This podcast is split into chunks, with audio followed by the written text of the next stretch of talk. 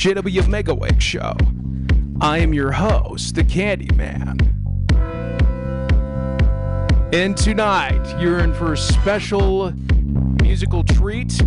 We got the Quilters here, we got Ray and Jerome in the box. We got some fresh tracks, giving away some candies here at 420, some tickets to a comedy show.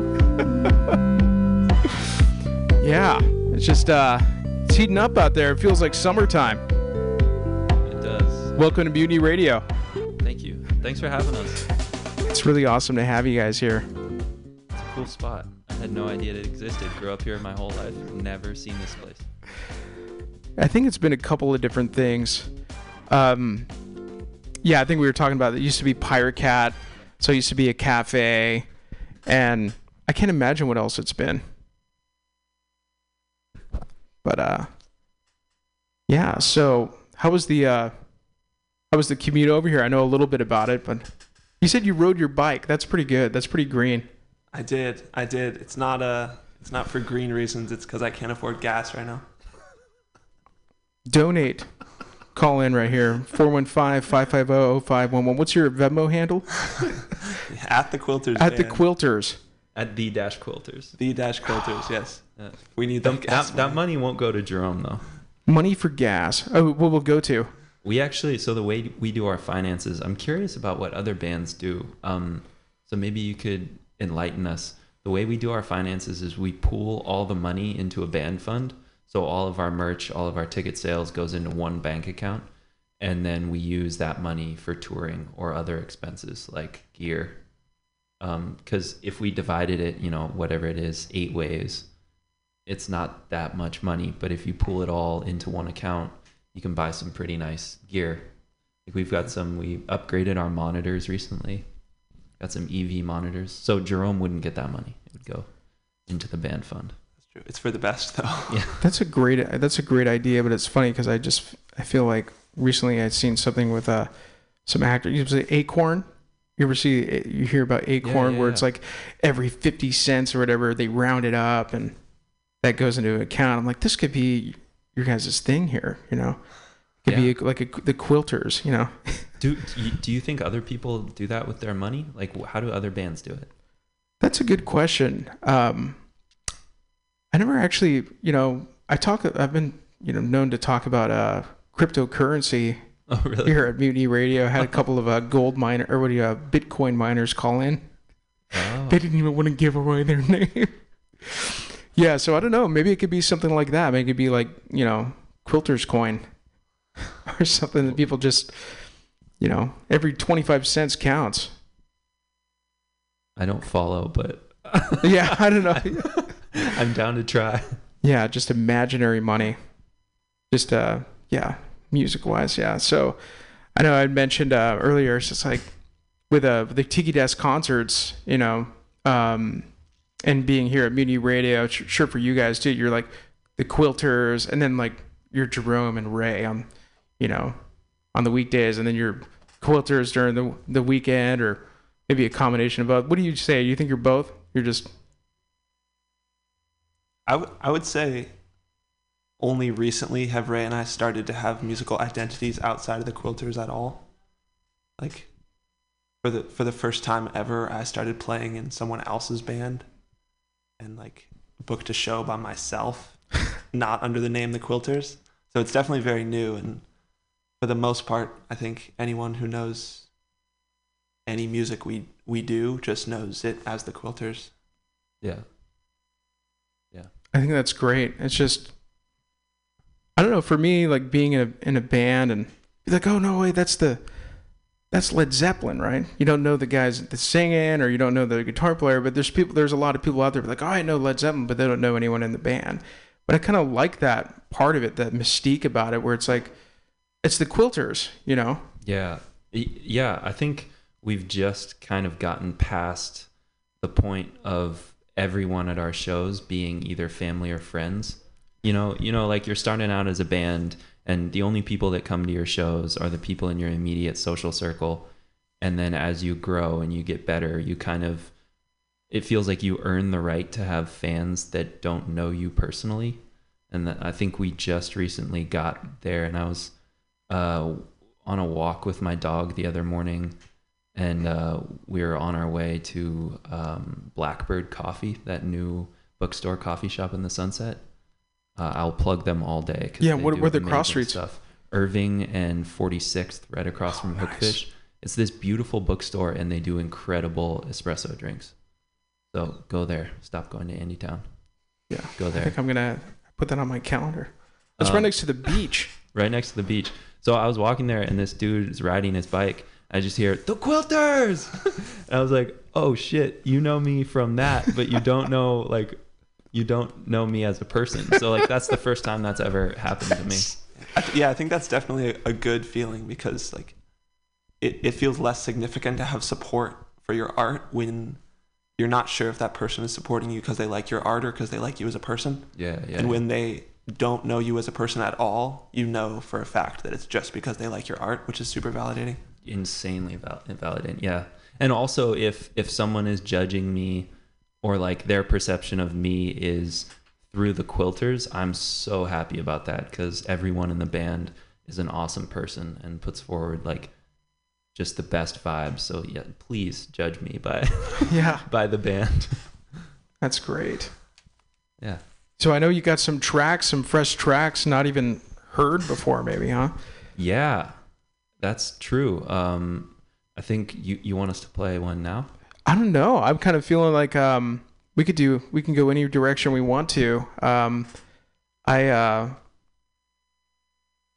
yeah, I mean, we could talk about DIY. We could talk about everything. I mean, Yeah, it's so yeah. great. I mean, we've uh, we ran into each other, and there's like you guys showed up at a tiki desk. That's right. yeah That was awesome. that was sick under trio played Yeah. That's right. Yeah, they're was a good they're show. so cool. You had comics. And there was one guy who blew me away. I think his name was Ian. He was this like kind of blonde, very like.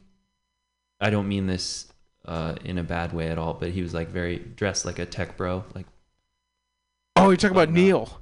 was it Neil? He's like short blonde hair, like very like straight laced looking dude. He was so funny. Oh, you're talking about the comedian. Yeah, yeah, the comedian. Yeah, wait a second. I'm trying to remember that night because we've done a lot of these, but I'm trying to remember who was on the list that night. There was uh, Dan Lewis, uh, uh, Jack Ferguson. It might have been Jack. Was it like Jack? Ian or Jack or something? He's the bipolar one. I mean, that's part of his joke. Okay, he, he has the bipolar joke.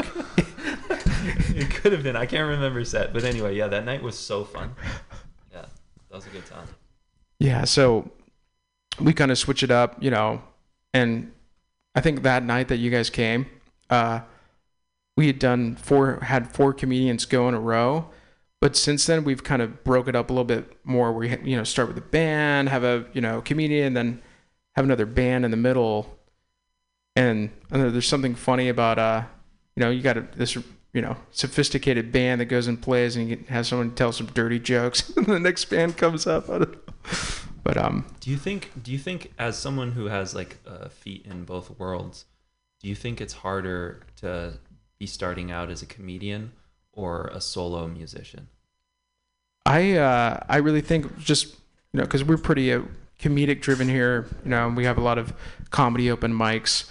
Me personally, I think, and a lot of comedians have said this as well, that being a solo um, musician, I mean, people could deal with music. You know, they could hear. I mean, they feel it.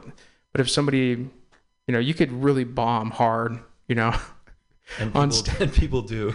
Yeah, so I feel like with the with the music, as long as it's somewhat ambient and somewhat, you know, soothing to the ear, if you if you totally bomb on stage when you're a comedian and you don't have something to make up for it, you know, that seems like it'd be pretty pretty tough. Yeah. Is, I, have you ever Sorry. Have you ever seen anyone bomb a comedy set? Oh yeah, all the time. Jerome and I, for the longest time, like 2017 through part of 2019, I, I guess we're just playing open mics all the time.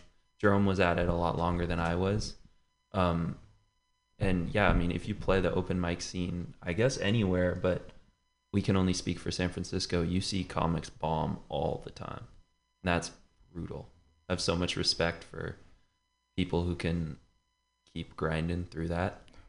Yeah. So the the open mic that you guys when you did you go to you did the Riptide right? We did all of them. The the Riptide was the first show Ray and the Riptide open mic was the first time Ray and I ever performed together. Yeah. That's awesome. But we would do Hotel Utah, Neck of the Woods. Uh, Jerome did Kava Lounge when it was open. Yeah. Uh, what's the one on uh, Clement Street Thursday nights Oh, that's neck of the woods, or California Street? California. Uh, Uh, Bazaar. Bazaar Cafe. Bazaar. Couple Yeah, we times. we do them all. yeah. That was fun. I remember when I the first open mic I went to was at was at Hotel Utah, and yeah, then there was somebody that was there like, hey, I'm playing a set at uh, at Bazaar Cafe. I guess their new record was coming out. I was like, I'm gonna check this out. I never never been to Bazaar, and ever since I went there for the first time back in 2017, I haven't been able to not go back there. They have the one of the best organic um, open mics and the breakfast biscuits are something that I dream about at night. They're so good. Have you had a breakfast biscuit there? No, no, I've only had coffee. Bazaar is all acoustic and all originals, right? They won't let you play covers. Right. Dude, Yeah. that's the way to go. Yeah. That's the way to go. If you're an open mic, like I, that would be cutthroat for any context. I think outside open micing. That's so cool that they have those rules. Yeah, it's pretty cool. And you know what's uh, especially awesome about um, Bazaar? A lot of reasons, but um, they don't need a PA. They don't need. It just has that natural acoustic. You know, it just sounds really, really good. And when you're in there, you don't even need any kind of ampl- amplification. Not saying I haven't done it before, but it's pretty funny. Um, that back patio is awesome too. So they started something called Lemon Tree Sessions. Mm. There's a lemon tree back there. I went and uh, attended one of the first ones. It was felt like a little mini Coachella. Well, Yeah, In, in what way? I don't know. It was just um because it's outdoors. I think that's the only reason why. Just because it was outdoors. But um, yeah. I mean, it was uh, the outdoor patio is really cool. If you, I mean, I'm sure you've been there. I've never been in the back. I've Really? been, I've been in the back a couple times. Yeah. It was, always nighttime. But yeah, it seemed like a really good space. Yeah. So this um this show that you guys went to last night. Did you go? To, was it Cafe du Nord? Was it? Did you make it to that yeah. one? Yeah, I went out to Yeah. see uh, the sweet sweet Lou and um, yeah, we've been seeing him play around the Bay Area for like most of a year now, and he's really phenomenal songwriter, singer, guitarist, Yep. and Sorry, have you heard him? Uh, yeah, I actually um, met him at a bazaar. Oh, okay. which is funny that we were just talking about that. I remember when he went up there and played. Uh, I was with some friends, and I think it was one of the first open mics that they'd done since before the pandemic. And he's already, a, you know, freakishly talented. He's You know. insane. Yeah, Yeah. but that coupled with the first time I'd been back there since before the pandemic, when he went on, the whole place was dancing. Yeah. Or at least the inner circle. I wasn't, Yeah. you know. I'm sorry I interrupted you, Jerome. What were you gonna say?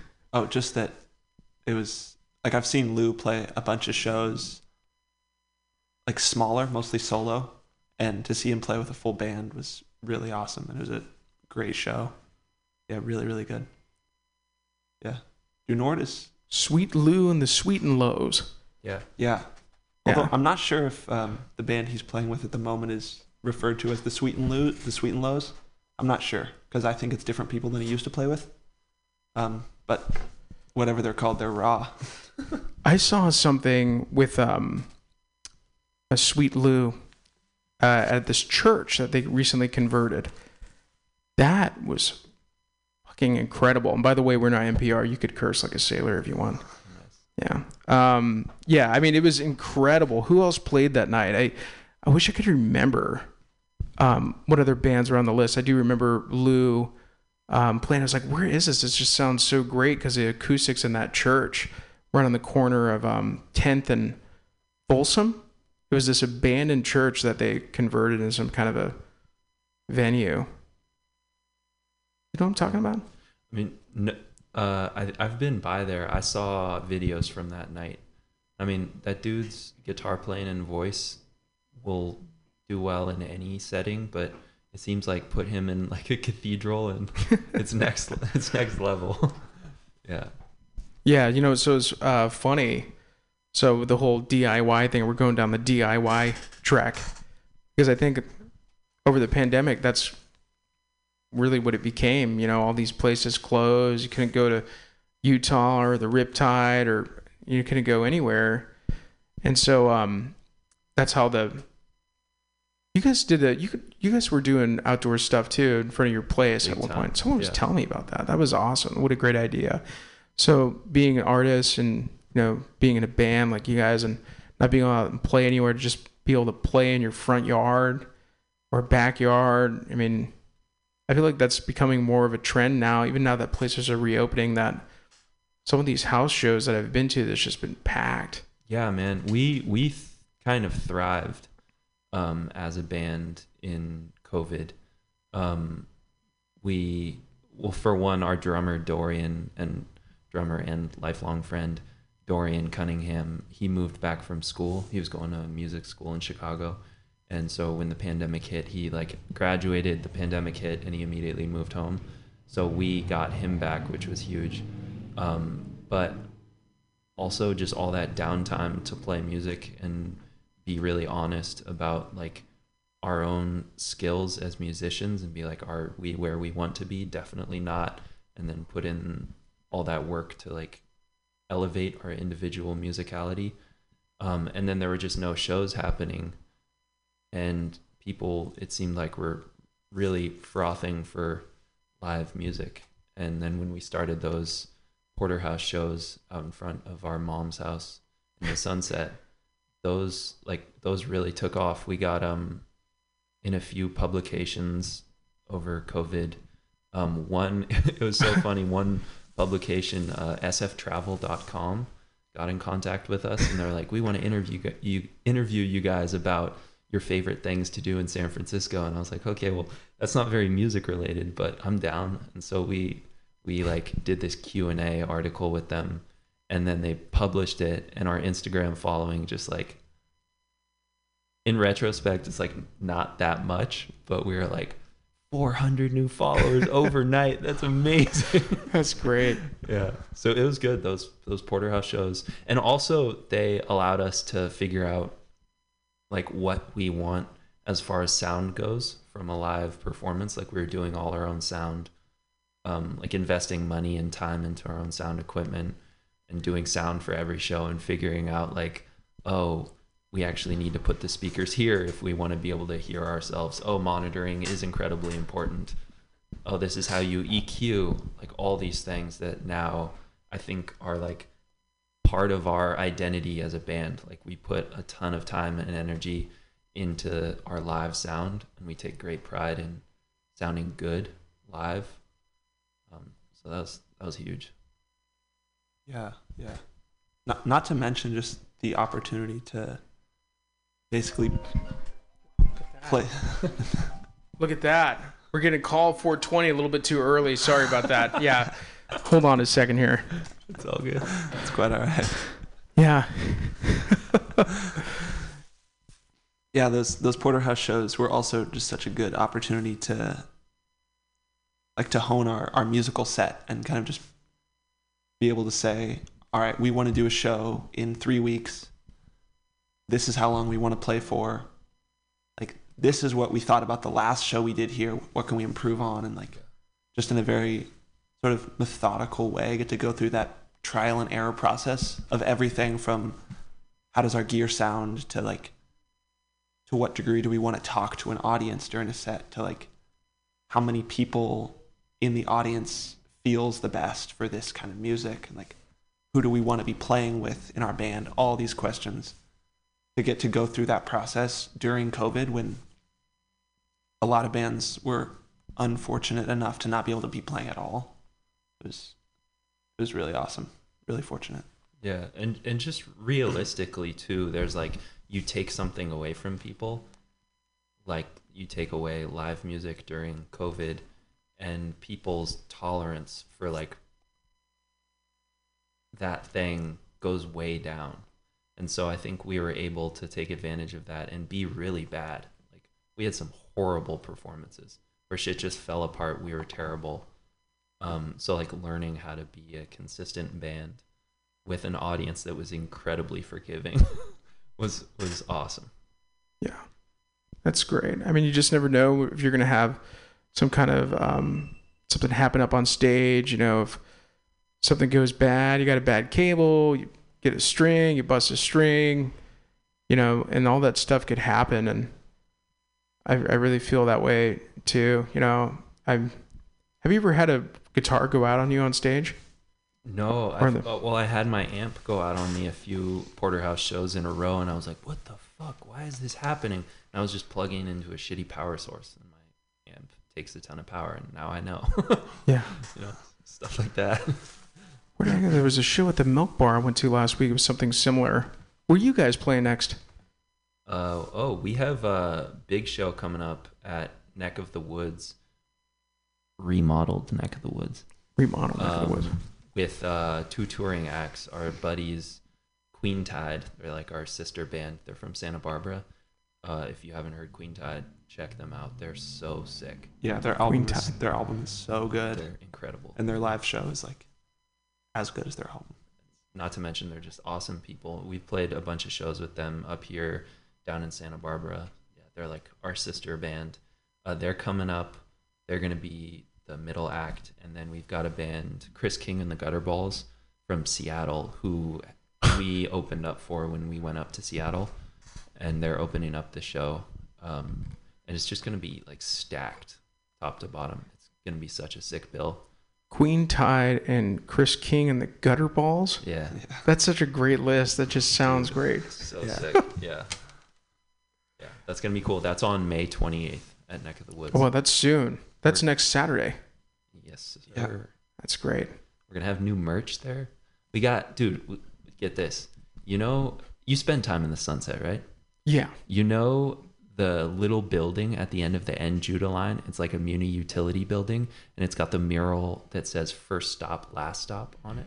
I think so. That's that sounds familiar. Yeah. I want to say I've definitely walked by and seen it before. Okay. Kind of want to pull it up though. Yeah, dude, it's so sick. So anyway, there's this artist Jeff Canham who uh, makes signs and murals at, for a living, and they're just gorgeous pieces of art. And this guy agreed to do our merch for us.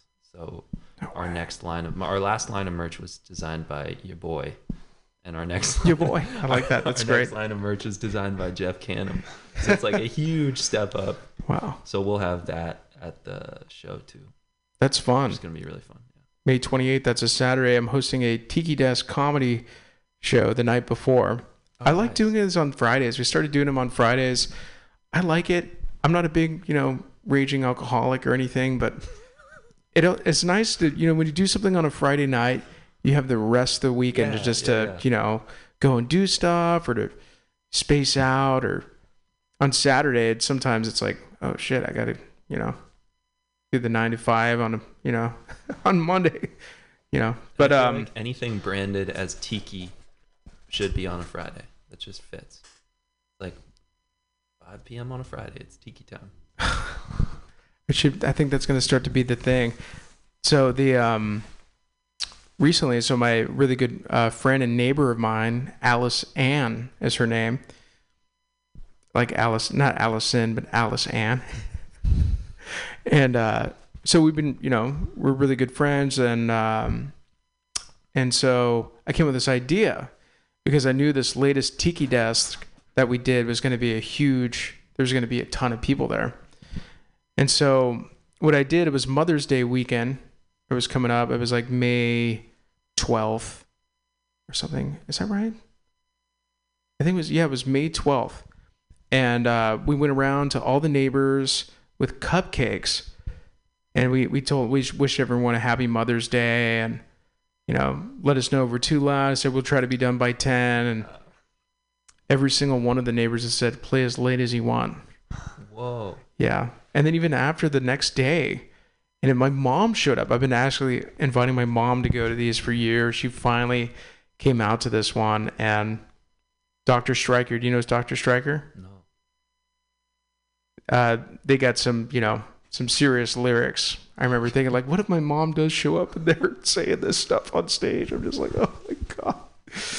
And so uh, yeah, my mom had showed up and uh, he or uh, Striker has got this uh, this lyric something about fisting. I don't know. Maybe I won't go down that route, but Yeah, Basically, I it's a think, turn- I, I think our mom's listening, so oh really? Yeah, yeah. So my mom loved it. I was concerned. I'm like, uh oh, like, what's gonna happen? I saw my mom's in tears, like laughing hysterically. Um, yeah. So, Moms can hang. but I mean, it basically turned into a burlesque show. Oh, nice. Sick. I guess so. I mean, yeah, it was it was cool. I mean, it was um, it's pretty funny. And someone asked me like, "Hey, are you do you play? You're like Doctor Striker?" I'm like, "Yeah, you know, I play rock and roll, but I usually keep my clothes on." Oh, it was him doing the burlesquing? Yeah. Nice. You go all the way? No, no. It was respectful. It was cool. It's pretty funny. It's pretty great. I mean, I don't, I don't want to ruin the experience. So it was the last full band performance of Doctor Striker before they go to uh, L.A. Um, so Cool. it was an extended birthday thing. I mean, every day is a birthday. Yeah. When's your birthday? February 4th? Wow, Aquarius. Oh, No- November fifth. nice. When's your birthday? December third. Nice. Same as the uh, Dark Prince, The Dark, who's the Dark Prince? Ozzy Osbourne. Oh, Just kidding. cool. I share a birthday with Rosa Parks. That's a good one. Share a birthday with Talia Holmes. November 5th. I want to say there's got to be some people born on November 5th. no. Nobody. Nobody. Nobody Just outside own. of here. Yeah. Yeah. Did you come to our show at the Indie? I was um I wanted to go, but I actually I man, it's been really over. I've been feeling pretty overworked recently. It's okay. There weren't any tickets anyway, so Oh, they weren't. It was sold out. that was sold out. Yeah. So So I wouldn't have been able to make it anyway. Um, I did see the pictures, and it looked freaking awesome. I saw it on all the stories. Definitely enough people there to crowd surf. Dude, yeah, I It was don't know. packed. I think we got to write music to crowd surf too, because right now we don't have. That would be so awkward. Like, what the fuck are we gonna crowd surf to? Queen Honey- Tide. Honey, Honey Mama, Queen Tide. Queen Tide. I'll, I will, if Queen Tide lets me, I will get on stage and crowd surf during one of their songs. Dude, you're kind of big. I'm kind of big to, yeah. I'm You got a lot of load. you got a lot of surface area to grab onto. That's true. A lot of limb. Damn, we are too big to crowd surf, huh? Yeah, we can send Casey out there. You could do it. I mean, you don't look. you don't look like um. Throw Casey to the wolves. You're not suffering from any um. It doesn't look like you know. You weigh too much. No, I'm like 192. I'll Yeah. okay. Six three, six four, 192. But I I, re- you could do that. I really do think the ratio of weight to like amount of limbs that you can grab onto is really important Yeah. because you can just get more people holding you up. Yeah. Yeah, I mean, it could be really so. Have you ever been to a show where you've seen crowd surfing? yeah. Mac I saw Mac DeMarco at the Indie, and like everyone crowd surfed. They made he's so he's so tough, dude. Um, he crowd surfed, but then they also forced the manager to crowd surf multiple times, and this poor guy kept going out there and losing pieces of clothing. And then he'd come back and he'd be like, "I don't want to go back out," and Mac would be like, "Do it," and they made him go go back out. To what degree made him like, phys- like bodily? Like yelled at him, like, "Get out there!" And he was like, "No," and he's like, "Yes." Oh wow, that's pretty intense. Have Yeah. you seen Mac DeMarco live? He's No. he goes hard. This lady brought a dildo to the show, like a wooden. It looked homemade, like a wooden dildo, and she was in the front and waving around like here, back here. And he took it, and during an instrumental break, he started to deep throat it.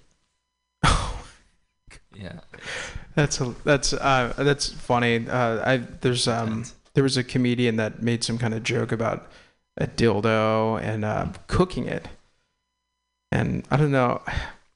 I guess dildos are pretty funny. I met somebody in front of Good Vibrations the other day.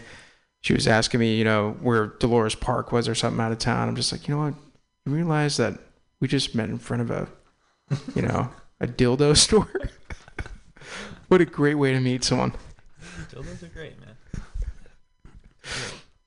It's so hard to imagine.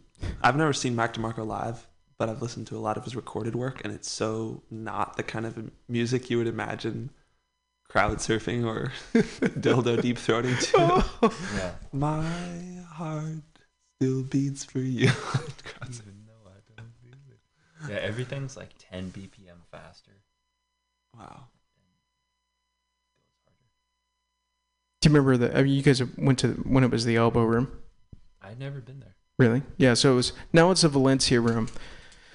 It was one of the best crowd surfing shows I ever seen. It was this punk rock band, and they must have actually had it set up. So we're talking about like uh, crowd surfing. Anybody listening in, just crowd surfing in general. They they had it. They had the people there, where they had it figured out of when he was. They must have because it was too good. So if you had some people they were like, okay, you know, Ray is going to jump on the, off the stage right here, right after this song at this time, and you're just you got it all down. Um, it was too good for that kind of high energy punk rock. I was just like, you know what, they got to, they had to plan this. It was so cool. Do you think the band just uh, does crowd surfing so regularly that the fan base shows up expecting it? They come ready? You know, Maybe. like, like ready to mosh, ready to I think so. Yeah, bodies. the fleshies. I haven't seen the fleshies I saw in a while. I saw uh, also Uptown, but um, crowd surfing there. I did. Uh, I went to a show at Amado's. I was actually a show hosted by Trixie. Have you guys met? You guys haven't met Trixie? No, do they work at Amado's? Oh, they do not. Well, she actually books the shows, some of the shows there. Oh, I'd actually mention you guys because there was that house show, that DIY uh, thing that you guys did. I was going to bring her, uh, but then it got canceled. Oh, I was like, yeah, she's. yeah, yeah. I was like, have you ever heard of the Quilter? She's like, no. I'm like, wow, because she's, you know, she's booking a lot of shows around here. But that was one of the best, one of the other best crowd surfing shows I've been to at Amado's. It was kind of scary. the ceiling is so low. Yeah, exactly. It was. I, I was thinking, um, one of these folks, you know, they're gonna like hit the ceiling. You know, Wow. kind of scary. Amado's is cool. Our bassist works at Amado's. Oh no way. Yeah, maybe he knows Trixie. Yeah, but he does. I feel like we're kind of to that point now. It's like if you don't know that person, then you most like you probably know somebody that knows that person. Yeah, San Francisco is so small. I was uh, it was on my story. I went to go see a friend's uh, uh, neighbor's band play at the Utah last night, and I had it on my story. And somebody I was connected with on Instagram was like, "No way, that guy Phil, he's my roommate." Or no, he's not my roommate. He's my neighbor. It's like what a small world. Yeah. Super sick. Cool. Well, how what are you guys feeling? You look like you're ready to play a song. Uh, should we play one live or play the recording? I'd be down to play one live if you want. Sweet. I feel that energy. You know. Yeah. What should we do with these mics? Oh yeah, I'll I'll, I'll take care of it. Yeah. We got the Quilters here, Mutiny Radio in the box. Um, got their next show coming up here on May 28th. That's next Saturday at the uh, Neck of the Woods. That is right in between 5th and 6th on Clement. Uh, got some fresh tracks that aren't even released. We got the Quilters here about to play play some live tunes for us. A flat. The Quilters Live Mutiny Radio.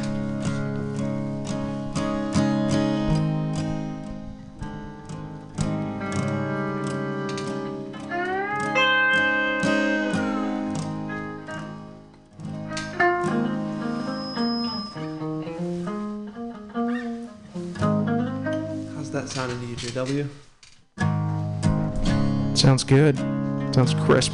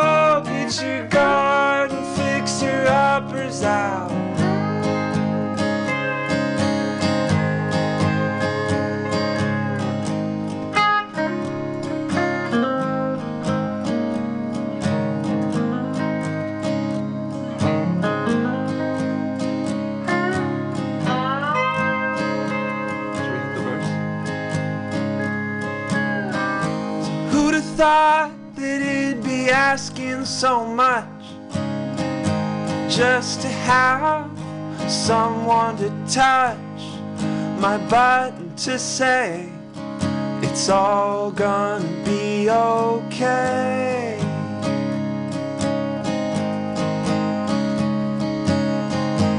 Here we are, and that's how it be these days. There's no sign of any major change. I guess we're all just gonna have find a way to stay somewhat sane.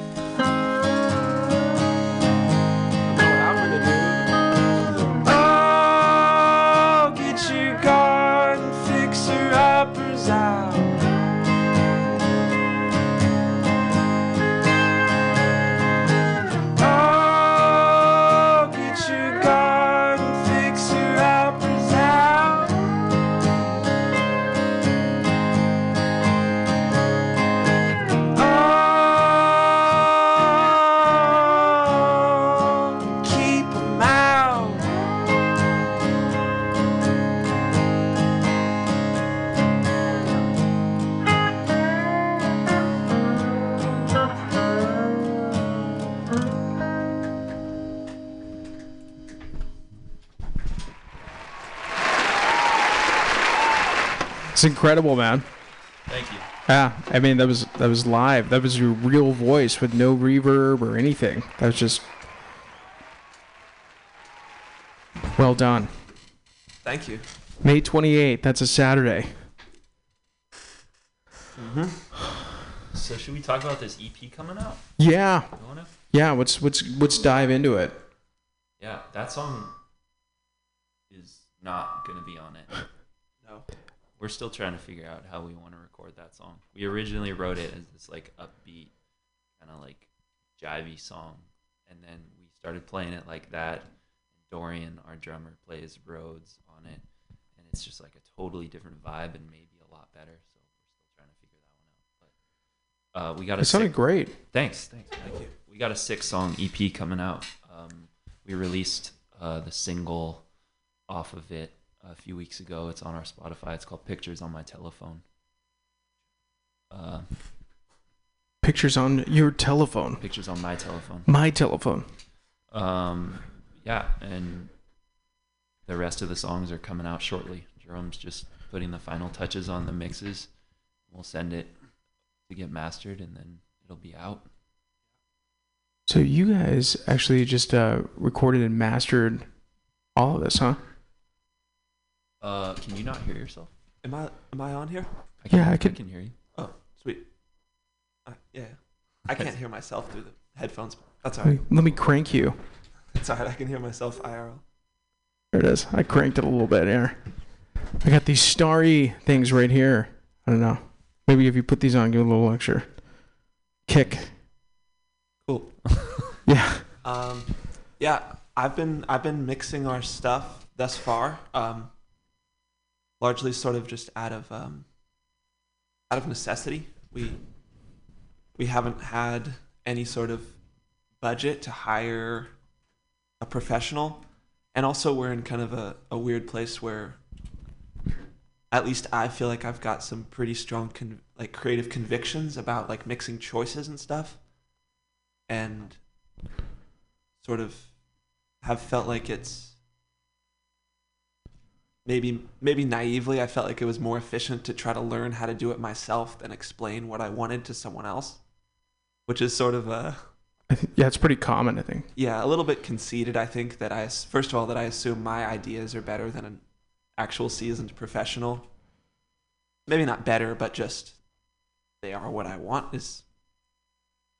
Um, and then also that I feel like I can, within reason, learn to use the tools accessible to make it sound more or less like we want it to sound.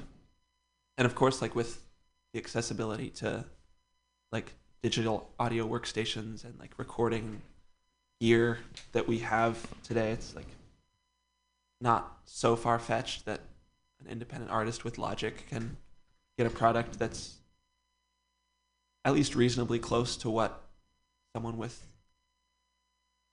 obscene amounts of expensive gear can achieve. Yeah. It really comes down to just your your knowledge of what you're hearing and what you want to be hearing.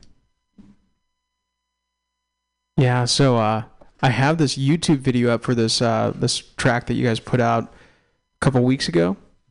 Uh, the pictures of me, Pictures on my telephone. pictures on my telephone, and it's got this uh, rubber duck. Yeah. That's pretty fun. Yeah, that's gonna be so. That's the album cover. Um, that was shot in a creek in Davis, California, this winter. Um, yeah, and the, the story behind that image is I just had this concept of I, I think throughout the, the this six song EP there's a there's an obvious and at times much less obvious theme of like lost childhood innocence and really having to grow up.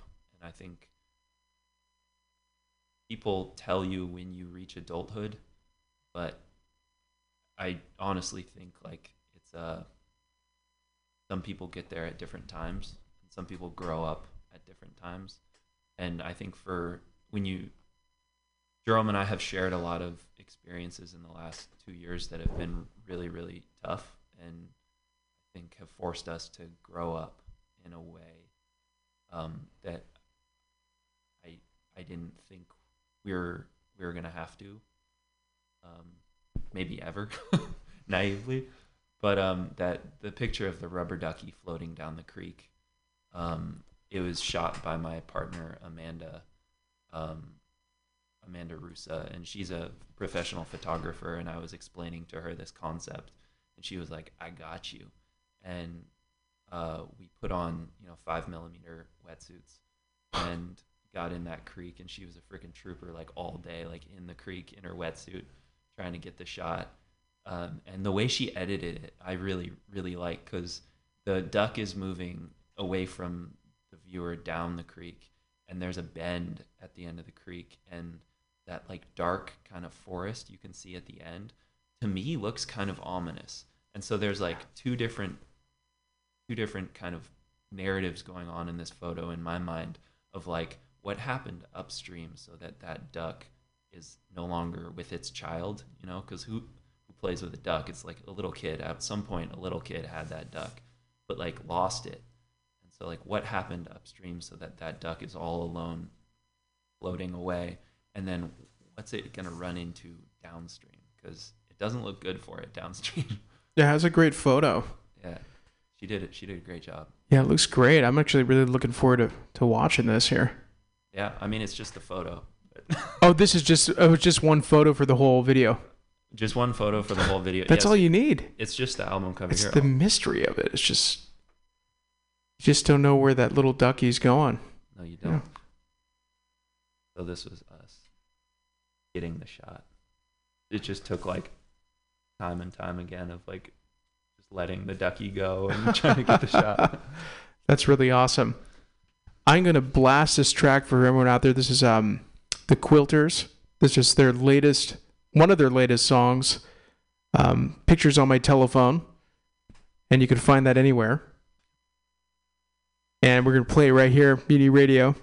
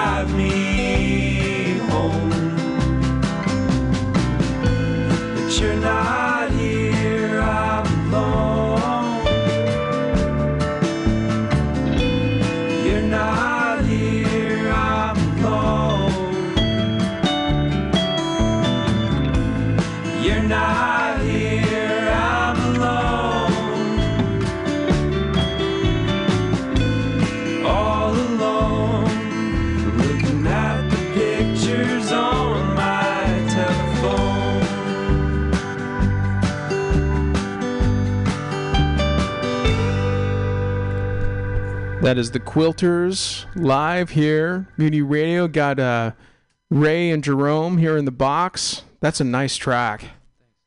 Yeah, that was fu- that was a fun one to make. Yeah, It took like two days to write, and then the band just picked it up so quick. Like it's a really simple country song essentially. it's cool. Yeah, I could see maybe there's some country roots in there. Yeah. I was, a, you know, that picture too. I mean, I was thinking, I was like, man, you know this this rubber ducky, yeah. And I was like, how can this? Yeah, that was great. It fit the the image fit the uh, the sound. I felt like of the cover, at least for me. Thanks, dude. Yeah, it was, it was a fun. Album covers are hard.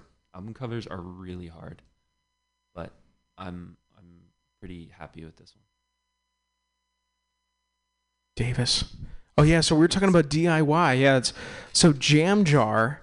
Yeah. So I've known a lot of artists that have come through Tiki Desk and through Mutiny Radio, and uh, they've d- discussed Jam Jar. I've seen the pictures. It looks awesome. It's somewhere in Golden Gate Park, right? So that's how it originated. They started as a an open mic in Heroes Grove in Golden Gate Park, which is just like this gorgeous setting. Um, but it's blossomed into this like full fledged production outfit. But the their like attention to detail and their investment in like the artists and the scene in San Francisco is unlike anything I've seen they just put so much work into yeah fostering a community like you do like yeah you guys jam jar who else is doing a great job of that right now oh fast time presents andrew I haven't heard that. andrew st james and um blanking on her name Yeah, Twin Peaks. Yeah, Mike Donnelly rented him. I know he recently um, might have. I know that's still happening here. They're doing it. They have some people that are, but that was cool too. There was there's a lot of yeah people now. Bazaar Cafe with the Lemon Tree Sessions. I mean, you guys have a backyard. That's something too. Uh, yeah you have any thought of any names for it? Yeah. So if you, so uh, we recently, uh, like I was telling you during the while the song was playing, we've got an artist coming through from Portland, Dakota Theme, who's really good. Um, and he hit us up, and he was essentially like, "Hey, I'm coming through San Francisco. Uh, can you guys hop on a bill with me?" I forgot where he was gonna play. Um, even if I could remember, I probably shouldn't say because we're stealing their business. But um, he was like, I, I've got a bill here. And I was like, well, we could play there or we could play my backyard. And I sent him photos of the past shows there and broke down the, you know, the, the ticket split that he would get. and he was like, oh, yeah, let's definitely play your backyard. Yeah. Um, just because, like, yeah, if you guys go on our Instagram, you can see like we've got a pretty sick setup at my backyard. Jerome built us like a full blown deck. Um, and there's lights and rugs, and we've got a really nice sound system. Uh, so we call it Ray and Mandy's because I live there with my partner Amanda, and so it's on his on Dakota's tour poster at San Francisco, July 26th at Ray and Mandy's. I think that That's was, great. that was the first like, Oh, that's awesome. official public Yeah, naming of it, and you guys didn't really choose that. It was just like, you guys did. You guys started calling it Ray and Mandy's. but I don't think at any point we sort of said like this is the official name. It was just sort of like, where is it? It's at Ray and Mandy's. Yeah, And I think it might be official now that it is. Dakota Yeah, put it on his poster. it's official. Ray and Mandy's. I like that. I mean, it's like it's going, you know, over to my aunt and uncle's Yeah, place or something. That's what it feels like, you know. It's got big. Maybe one day, huh? That makes me Yeah. Uncle Ray. Uh oh. oh, I already am Uncle Ray. Um, I Creep. It's creepy Uncle Ray. it does have a creepy sound to it. Um, I kind of I kind of want just gonna go back to the the jam jar thing because I think for us specifically, but also I know for a lot of artists in the city and in the Bay Area right now, it cannot be overstated how much Jam Jar has helped connect people and elevate artists who have so much to offer but are struggling to find the right outlet or the right um yeah I guess, I guess the outlet or like the right audience or the right people to be doing music with. Yeah. and jam jar they have like absolutely no motivation other than to elevate and connect artists. That's like their and give a platform to artists. That's their whole objective. And they do it so well like from their open mics to their shows and their events. And they've started doing little live video sessions with bands. They're calling jam jar preserves um, That sounds like some Raspberry Reserve right? Yeah. Dude, they're so their marketing is so good. Yeah, Their like branding is on point. so Yeah. good. And just like the amount of people that I know of who've just DM'd them on Instagram, being like, "I'm an artist. This is what I'm looking for." Whether it's like us being like, "Do you guys know anyone who plays bass?" And that's how we found our bassist, and that's also how we found the keyboard player we're playing with now, And our backup singer. and our backup singer. And nice. it's just like such an amazing hub for everything music related that like an artist could need like connections of every sort it's really amazing Yeah. Yeah. Yeah. Go. Yeah. If Jam jar. Jam Jar SF on Instagram, they're awesome. yeah and and i think the the artists are all so enthused about jam jar that it's sort of they have like a magnetism of really good artists wanting to come do things with them which is just sort of a snowball effect that makes their events really good like way better than you would expect an open mic in golden gate park to be you've got like very good professional musicians coming to play just because they see how awesome jam jar is When did they do the open mics? Do you know? It it varies. Uh, early on, they were doing one every few months, but they've branched out and they're doing like shows at uh, brick and mortar venues, not at brick and mortar, but like at um, at indoor venues that are going great. Um, they've got one coming up uh, a week from today, actually, at Smiley's Saloon. Our backup singer. That feels weird calling her our backup singer. A member of our band, Casey Hill, she sings and plays percussion, but mostly sings. She's got her own band called Casey Hill, and they're playing that show on Friday at Smiley's in Bolinas. And that is May That's a week from today. may Oh, wow. 27th Bolinas. Yeah. Have you ever been to Smiley's? I haven't where I mean, no, I haven't. Dude, have you ever been to Bolinas? I want to say that I have, but I can't think of that. Is it I mean, there's a chance you've missed it. It's Is it- tiny. it's is it up north? yeah, it's north of Stinson. Oh. Yeah, I've driven through it, but I've Yeah. never, you know, I don't think I even stopped to get gas there. I think I just I don't know if they have gas. there. you also you also couldn't have driven through it because it's like It's last stop. it's it's like 15 minutes out of the way from anywhere else you would ever go, and then you just have to drive out the same way. that's pretty fun. It's amazing though. You should come this Friday. We're gonna be there. Wow. It's gonna be a good show. She's a she's a really good artist. Gosh. There's just This- so many. Do you have this problem too? There's just like constantly shows you want to go to. Yeah, there is. It almost seems like there's too many shows. So I actually purposely started doing these tiki desks on Friday. To bring the show to you. Oh no! So if I'm gonna do it that way, I could go to a show on Saturday. But it's since I've since that I've changed it to Fridays. Now it seems like there's something going on on Friday now. no, no, no, no, no, no, no. Come to our show on Saturday. Oh, on Saturday, the 28th. Casey can wait. Yeah, yeah, 28th, May 28th. That's neck of the woods. I'll I'll be there. I'll be there. You know, there's no. Yeah, I can't wait. I'm really looking forward to it. Cool man. Um, Playing I- the string section. really. Yeah, man. We got these. It's so weird. Like we've got a cellist and a violist who play with us now. They played with us at the Independent, and they're both grad students at the conservatory. And I just feel like they're way overqualified for their job because they're like playing this like simple ass like Americana music with us, and they're used to playing like full on symphonies That's really fun. So how did you find them? through um through a well our sound so our sound engineer is our drummer's partner and she goes to the conservatory so she has a whole social network there and we were like we want strings on this record um and she was like i got you and That's sick. Plug- That's awesome. plugged us with these amazing string players Yeah, gosh, I, I do feel like and we're talking about Jam Jar. We're talking about all those things you know going on in the in the Bay Area. It's just uh, there's something happening really organic where I feel like the art communities are coming together and the comedy thing. So that's what it is. Being here, I feel like you know we're pretty comedy.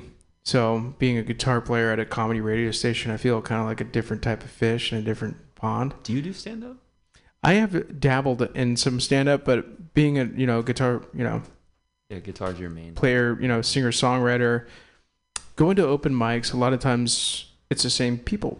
that are there. Yeah. You know, we're at Riptide, Utah, and so if I'm you know a guitar player and I'm going around and playing these different open mics, and then there's all these same people that are here, I want to play a different song. You know, because I'm just like, "Oh, I don't know these people hear the same song over and over again. So I kind of went the same way with the comedy thing, which um, I should have just stuck with the same. Set. So a lot of comedians, I mean, you think about it. You know, you play a, a show or you do a set.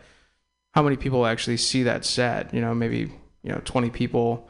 So you go and you just you work on this. A lot of comedians they just have the same set. They just go through every time, or maybe they, you know, improv some things, do some crowd work a little bit differently. But I um I had a good first uh first run. I had a comedian call into Mutiny Radio uh, here. It was like in the middle of the pandemic, and she's like, "Yeah, hey, just go up there and tell a true story about you know what you're you're going through and you know." Growing up as a kid, I know, you know, with your mom, I know it was Mother's Day, it was a couple weeks, I saw my mom, and uh, my mom growing up was really big into the, the poop and fart jokes. Big time. I mean it, that was that was the that was the thing you know? And so i Wait, went up there I'm, I'm sorry. While she was growing up, or while you were growing up? while uh, we were growing up me and my little brother. Yeah it was always about you know it was always the fart poop and fart jokes. And and so i kind of went up there with a chris farley dumb and dumber kind of thing and went up there and talked about a time that i went to a bottomless shabu all you could eat all you could drink and maybe had a little bit too much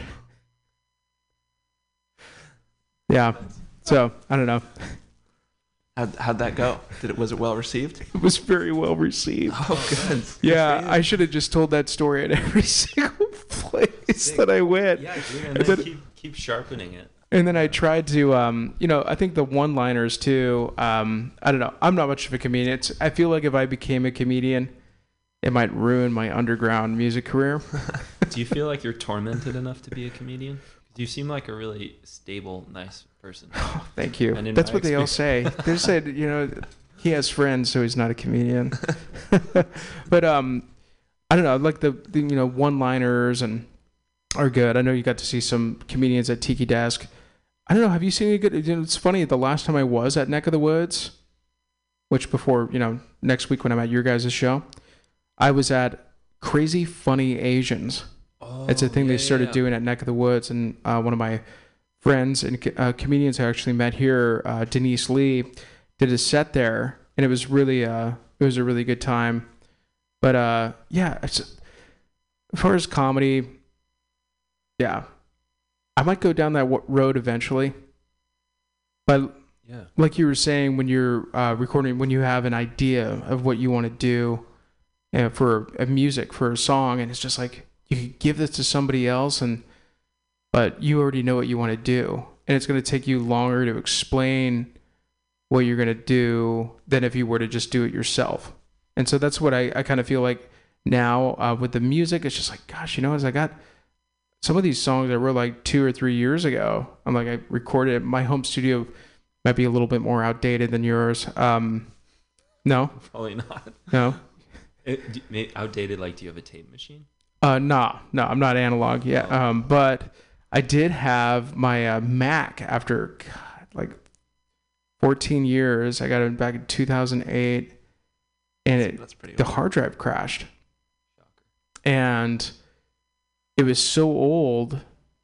I'm not ageist or anything, but it was so outdated that they didn't have a version of Safari or or Google Chrome that was compatible with it. And I'm just like, oh shit. I'm like, well, this is my whole recording setup I've had for the past 12 years, and it's just dead. Damn, they they hit you with that planned obsolescence. I don't know. I think so. I had this track that I was, I was so gung ho about. I'm like, this is it. This is my, you know, for lack of a better word, I'm trying to think of a good one hit wonder.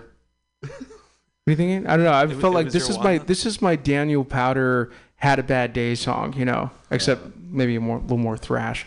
But um, I recorded this. I'm like, there's no way I got to get these tracks back. And uh, I had some other um, artists and bands that have come on the show too, similar to you guys. And when you record something and it's so good. You feel so good about it that you feel like you caught like a firefly in a jar. And you feel like you could never record it better than Yeah. how you recorded it. And and so I, you know, I went. There was some guy, Mac guy, that repaired it, was able to retrieve the the files, but then they didn't, it was the same thing with Logic Pro. They didn't have a version of the Logic Pro that I had hmm. that was compatible. He up, upgraded to a different OS. That uh, forget about it. You know, I mean, it's like with being a artist, you know, being in a band and being, you know, a songwriter. It's just like you're just making bread, you know, and to have to worry about all that other stuff. And so we were talking about like Jam Jar and all these other things, you know, they're really community based. It'd be really awesome to have like a like a community based like recording spot where bands that are getting started they can, you know, come by and, you know, go through and record. I think that'd be really cool. Yeah. It might not be something we'd be able to do here because we have too many shows here. But um, do you know of any rehearsal spots in San Francisco? I, I know of bands who have rehearsal spots. Um, I don't know of any open ones. Like the most I know about rehearsal spots is a buddy of mine will be like, "Dude, we just got a new rehearsal spot. It's in the Tenderloin. It's sick." Oh my god, And it- Francisco it, took Studios. Us, it took us forever to find it. So, like, I don't know of any open rehearsal spots. Yeah. Yeah. Oh my, you wouldn't believe it. I don't know. I mean, I know you're recording at your place. You guys are p- recording at. No, um, we um, recorded mainly at Decibelle, so um, it's in Noe Valley. It's this cuddy little studio no one Really? really knows about. Um, I never the Dead heard. Kennedys recorded there. Um, our drummer Dorian um, works for a Pollen Music Group, and they um, own rent. I think they rent it. They rent Decibelle. Decibelle. How do you spell that? D E C I B E L L E. All right. Decibelle. Okay. Yeah. I mean, that's really close. I mean, I'm. They're calling where I live Bernal Heights now. I don't know. This ain't Bernal. Oh, No, I mean, no. This is Mission, but uh, Oh, where you live, dude? Where you live is that? That's not Bernal, right? they're calling it Bernal. No, that's. I live on Mission though. that's I don't feel comfortable No. calling it. Well, I mean, they're calling it Bernal Heights. I, co- I feel fine calling it Bernal, but no Heights. No. Yeah. What? Yeah, I know that's what everyone had said. I remember I had a, some friends. That's part of the reason why I got the place. Did I tell you the story? Yeah. So so what it was, I was living downtown in the Tenderloin, right next to the uh, rehearsal studio that you were talking about, Francisco Studios. I was quite a few blocks up, um, and I was living in this really small, like 450 square foot studio that had a view. Was lacking some amenities. Um, and I got to a certain point in my life, I'm like, hey, I need a one bedroom place. So I went online, looked for every one bedroom place, and in the subject line for my place where I'm at, it said one bedroom, large private desk, like a desk that you sit in. But they meant large private deck because well, they're from China. And um, yeah, so the private desk, and then um, and they were calling where I live Bernal Heights.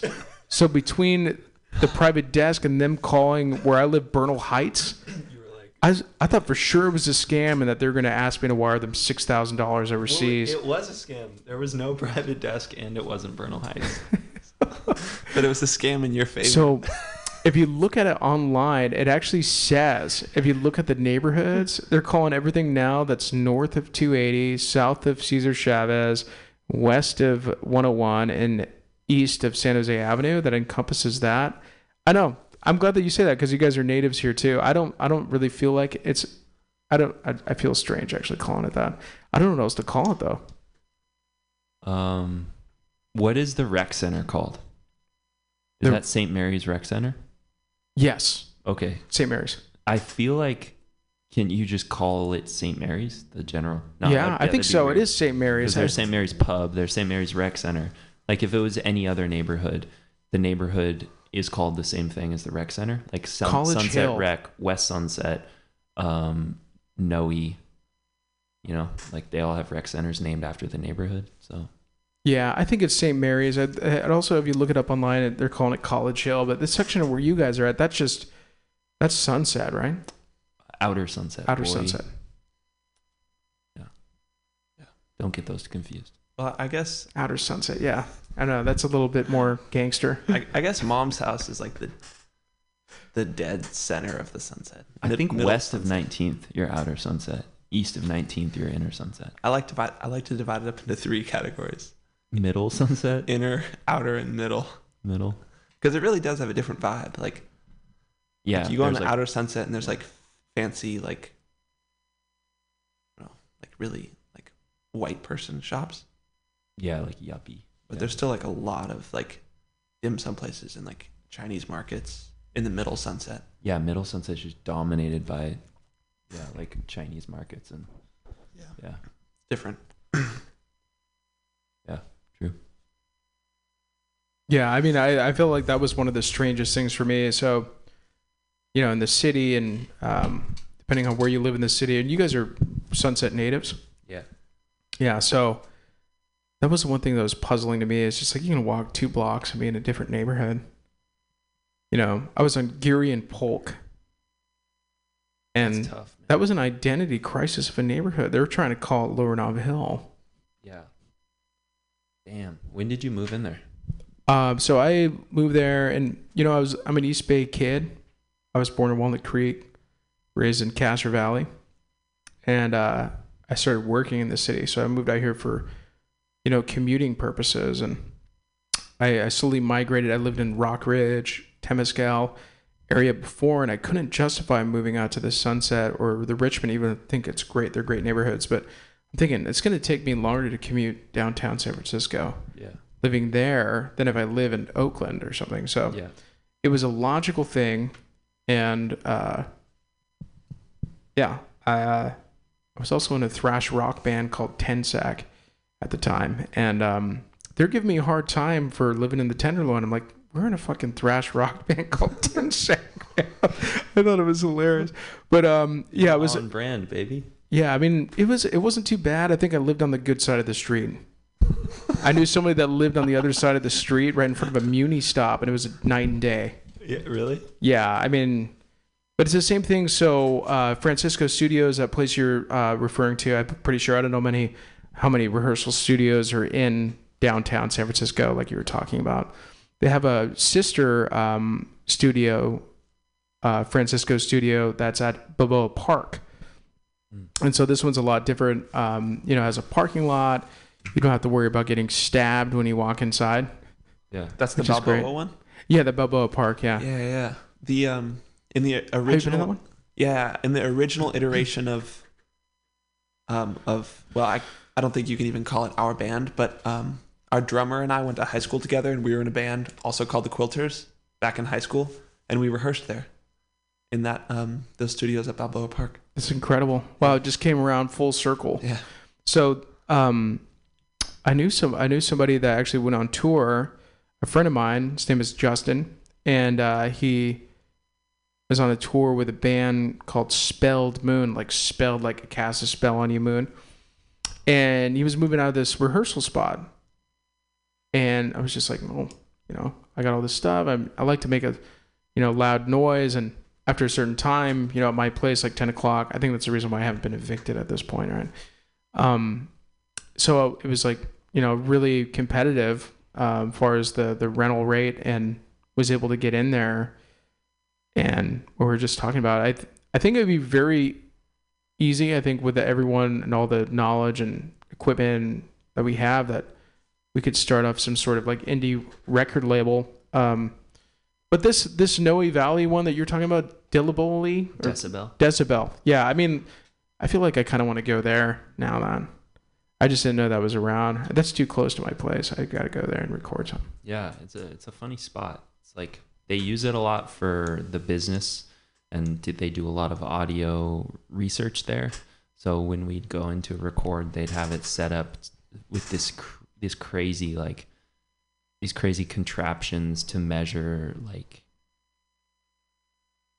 stuff for you know huge tech companies that are researching like wearable technology and had little to do with music but um, i'm not sure how much they're operating as a like a higher hireable recording studio Yeah, we kind of just got to sneak in on the off hours because our, our drummer worked there. So like Oh, that's awesome.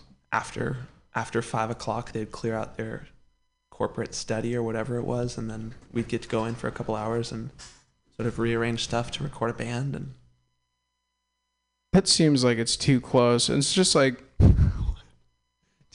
what was that? Do you want to drive? Like, why is it too close? Oh no, it's like too. It's so close that I feel like there's somebody already, you know, doing this in our backyard here. So tiny telephone. Um, you heard of tiny telephone? Yeah, we recorded there too. Yeah, so they used to have one, as you know, on San Bruno, right? And the Portola. It was basically kind of borderline. That's in one of those neighborhoods. Is it Bayview? Or is yeah, it? Yeah. Um, and so when they left, then what's around? You know, that was the first one that I know. I know of another place called Lucky's and Hyde Brisbane. Street. Hyde Street's still kicking hard. That is in the prime of the TL. Seems like eh, yeah, that spot is shady. We recorded our first body of work there, and Jesus Christ, dude, leaving there at night was not fun. Yeah. Yeah, you know what? So sketchy. Later on in my life, um, when finding out that a local band recording a, record it was a Green Day recorded Insomniac Yeah. there, and I'm just like, you know what? That record makes a lot more sense now. Yeah. It's just, uh, you know, it's people just, you know, smoking crack around in front of the place. dude. I wonder if it was that bad back then. It's hard to imagine. It's hard to imagine it was that bad. Uh, so I was so like a government building. You know, have you been to the Chambers? You know, at Phoenix Hotel. No. Supposedly, Jimi Hendrix Experience and Nirvana and stuff used to stay at the hotel because it was close to Bill Graham, but it's in the worst part of town. You know, it's in the TL, and it was with um somebody. It was like a professional thing, right? And um, there was somebody. It was this cloud of smoke, and it was just like maybe somebody was smoking a cigarette or something. And I was like, oh, that's not a cigarette. I'm like, oh, that's not marijuana. I'm like, I just inhaled somebody's fucking crack right of this place, and I'm in this.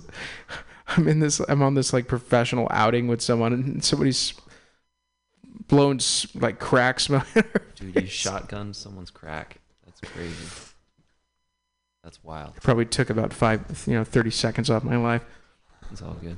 Do, do we have time? Yeah, totally. song? Yeah, we do. Yeah, let's play another song. Yeah, so I I know you got this here. Do you wanna do you want a recording or do you want a live song? You know what? Whatever you guys feel comfortable with. I feel on the live. I mean, whatever you. F- Let's uh let's do a recording. Let's do a song that is unreleased. let's do it.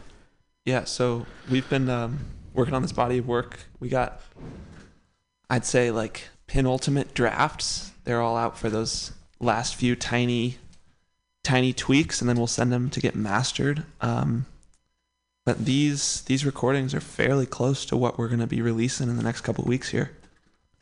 It's a nice little teaser. Yeah, what do you think? All look good? HDE? Culver? Cool. A little sample for you guys. Unheard, unreleased. If anyone notes that the bass is too loud, I already knew that. Thank you. but if you have any other mix notes, Call in. call in. Call in 415 550 0511. Yeah? Wow. Sick. Um, you ready? Yeah, let's go for it.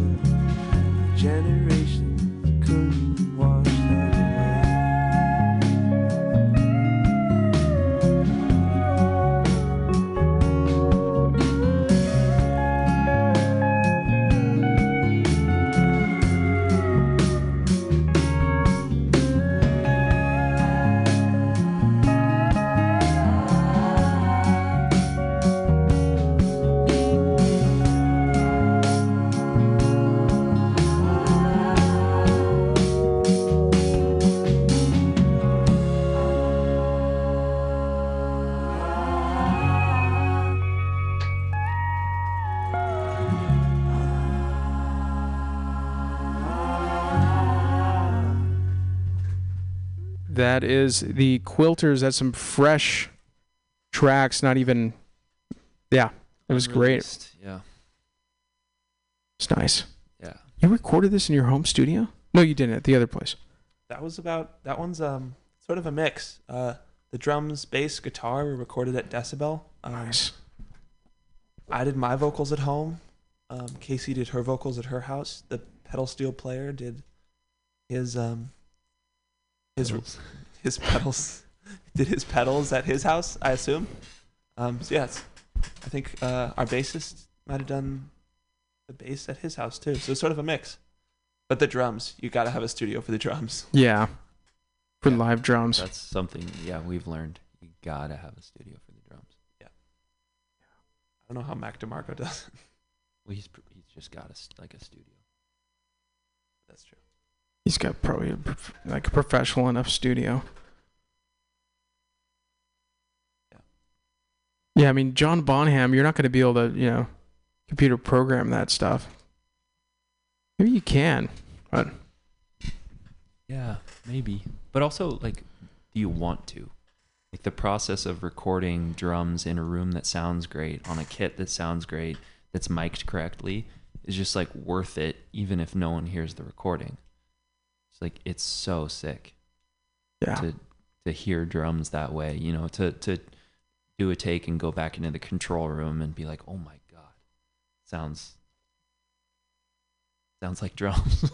yeah, Yeah, really cool. yeah, it's great. I live drummers. I mean, that's that's the way to do it. I think a lot of people with the pandemic they went a different direction. I've heard some tracks that I wouldn't even know that it wasn't a real drummer. Mm. But that's pretty recent, probably technology in the past like five to ten years.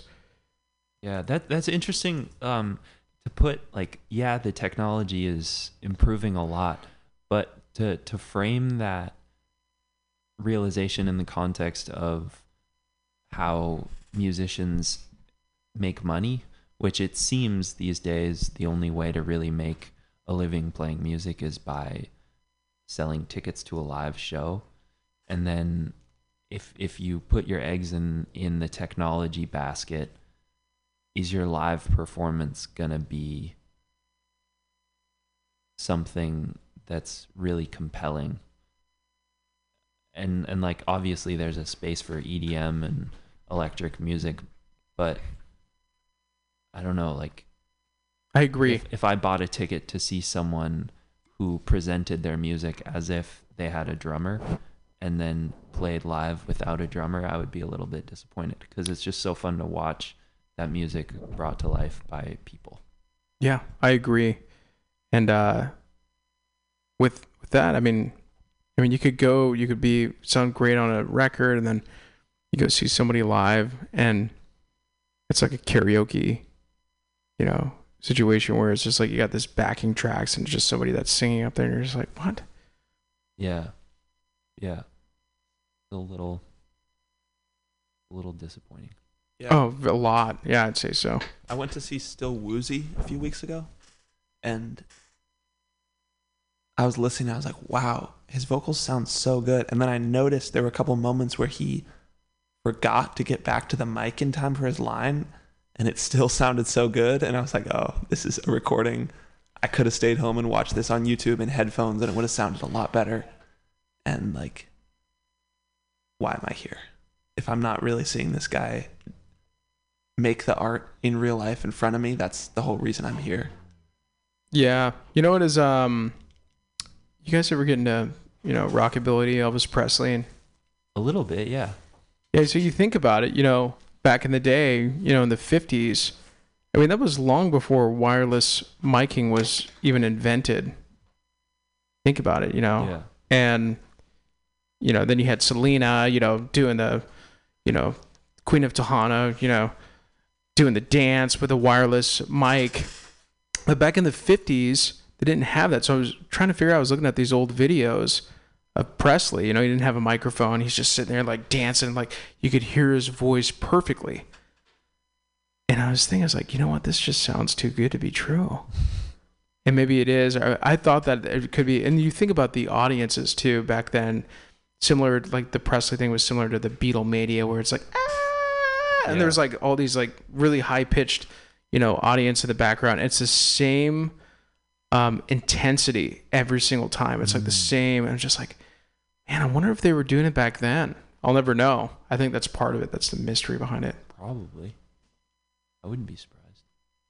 I mean, with live television, what a like a new technology that was to be able to live stream that and have it be perfect. Yeah. Yeah.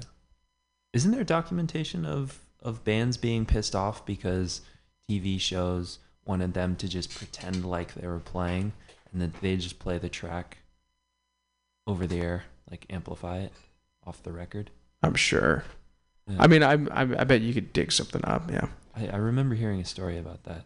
And like like that famous video of um, House of the Rising Sun being like performed on TV. If you search House of the Rising Sun, like it's the first video, it's black and white. Like he doesn't have a mic and like no one's instrument is plugged in. Yeah. Yeah. I saw this really funny thing. Why can't I think of this guy's name? He's got this show. Uh, God, why can't I think of his name? He's a tall, redheaded guy. He has his own talk show. Why can't think? Conan O'Brien. There it is. Yeah, thank God that Pam is here. Conan O'Brien is here. This is Pam, by the way O'Brien. getting geared up for the comedy battle after the show. Um, so there was a scene where he had Jack Black on the show. They were doing an interview with him, and they were arguing about who was the better guitar player. And so, Conan or Jack Black? yeah, Conan rips, yeah, that's true. Wow. yeah. So Yeah. then, um, I don't want to be a spoiler now. I'm not gonna go back and watch it. Okay, yeah, so I'll tell you. Yeah, so what it was is that eventually it came down to that Jack Black and Conan O'Brien were gonna have a guitar off, and so they go, and Jack Black is doing his, you know, Tenacious D thing on an acoustic, and he was had this Gibson Les Paul, and he was ripping the fuck out of the guitar, and. And it turned out it wasn't him. They opened up the back curtain and Slash was in the back. Oh. That's awesome. That's good. yeah, it was great. That's really cool. if you were gonna hire someone to to pretend to be a great guitar player, Jack Black is like number one on your list, right? He shreds, but he's also great at acting. Yeah. He would do a great job. I do have to say, what was that? I want to fuck you song. The I want to fuck. You'll always have the fucker heart back. You know what I'm talking about? No. Oh, you don't? Oh my gosh, that's one reason you're looking at me all funny. I'm just like, oh my god, they never heard this before. You know what I'm talking about? Yeah. I'm not gonna cook it, but I'll order it from Zanzibar. Yeah. We got quilters in the box here getting geared up for the comedy battle. We're gonna do a live we got a special live performance by the uh, the quilters here to wind down the show. Play? Was that? Should we play you out? Maybe. Yeah. About Last that one. time? About that time. Uh, maybe maybe you got like two two or you got like two songs, two or three. Jerry, you want to say something about this song? Yeah. Um, I don't know. Ray and I, Ray and I got really obsessed with this artist, uh, Dan Reeder. Um, he's like a old folk singer. I mean, he's he's still alive, but he's just very old. Um, and that guy will write a song about anything. He'll say anything in his songs. There's no. He doesn't care about whether it's conventional or something that society tells him belongs in a song and i was we were just both so inspired by that and ray and i had this instrumental that we've been kicking around for years now it's the the very first video on our instagram is us playing this song when was that four or five years ago um and then just a, a few months ago i was sort of playing around with it and just started singing about what was going on in life at that time. Really inspired by Dan Reeder's lack of giving a fuck. Um, and what came out was basically a song about when your whole group, your whole friend group has a crush on one person. Like all the guys, all, all the girls, just everyone has a crush on one person. And this song is generally about that. Yeah. It's called Honey Mama. Honey Mama. The Quilters. Live Mutiny Radio.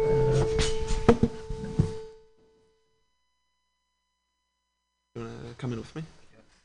One, two, three.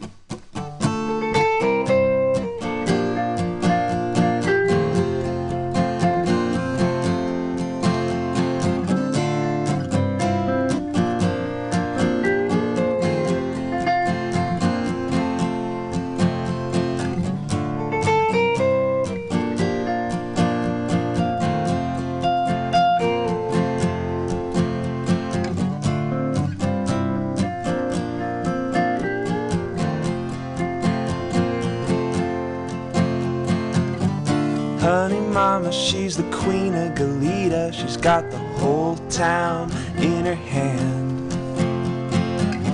Swish her sweet shirt, cowboy boots on her feet. Don't mind me looking at you funny. I'm just a little in love. Me and every other sucker you've ever met. Oh, is it boys? Or is it girls you love? Simping or hard to get? Tall or small or thick or thin or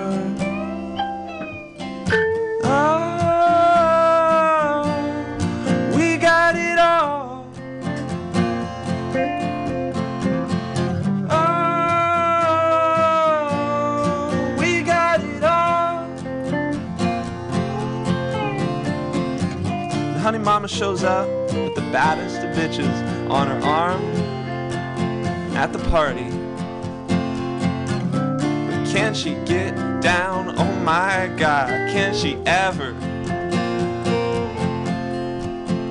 Now, don't mind me looking at you funny. I'm just a little in love. Me and every other sucker from the Bay to LA.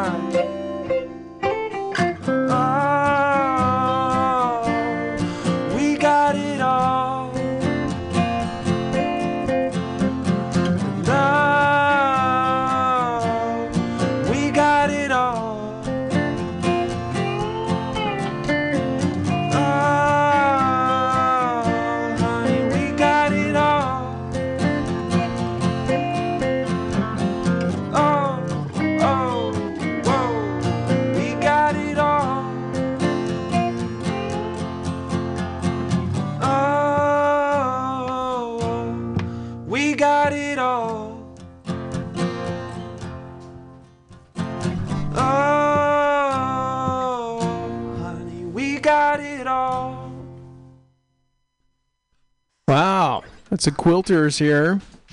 Check them out at the Independent next uh, Saturday, May 28th. Neck of the woods. Oh, Independent was last one. No, it's okay. Yeah, neck of the woods. Yeah, neck of the woods. That is a fifth be, Clement Street between Fifth and Sixth Street Yes, sir. or Sixth Avenue in the Richmond district. That was mind blowing. Oh, Yeah? Thank you. You guys uh, got another song on you, or Yeah, always. yeah? So I think we'll close it out with one more song. Hard to explain. Thanks for coming on the show. This one's uh, the title track from the Imminent E EP. Nice, exciting. I doubt this mic is picking up much of this amp. I'm gonna bump it a little bit. Cool. You want it? Should you just go like, Yeah, but I'm also singing. So. how's that?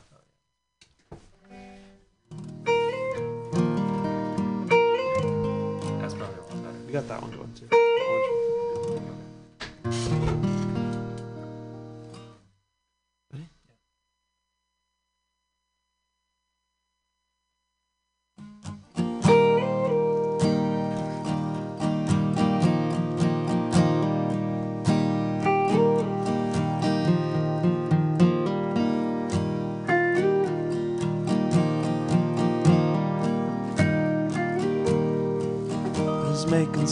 Side ups this Sunday.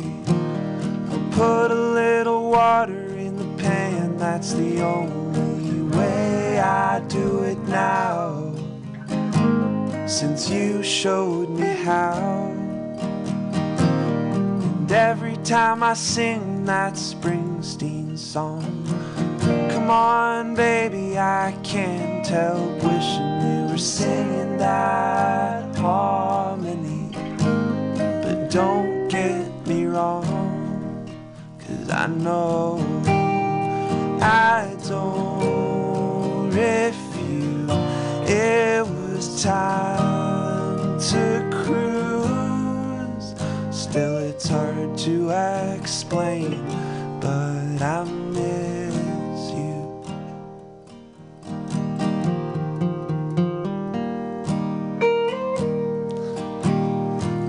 don't really talk so much anymore. It's sad, yeah, yes, but I guess that's what we were looking for. Now you moved to New York. You got a dog and a microphone. You said you needed to spend a little time alone. That's ironic. No, it just shows you don't refuse. It was time to cruise. Still, it's hard to explain, but I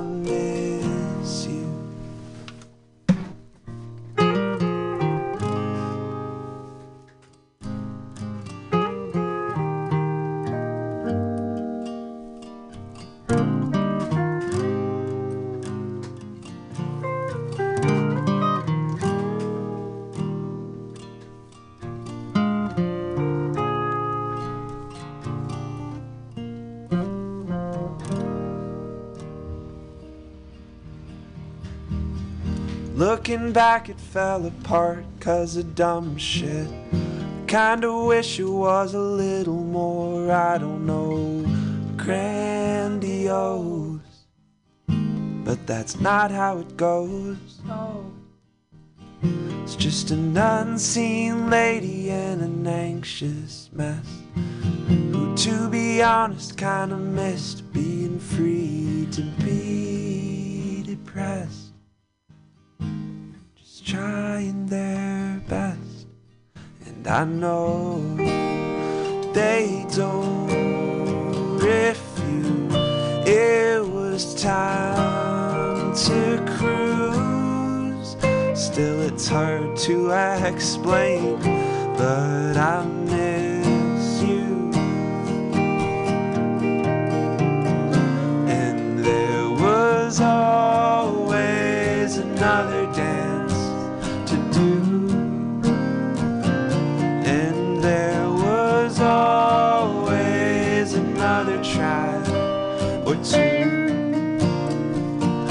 And there would have always been some kind of light at the end of the tunnel. But what was I trying to prove? to who I don't refute. It was time to cruise, so it's hard to explain why I miss you.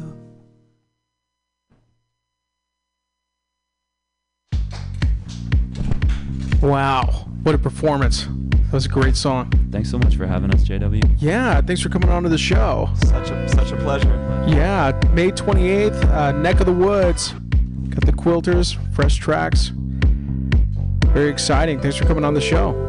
To see you, man. All right, stay tuned in for the comedy battle coming up here.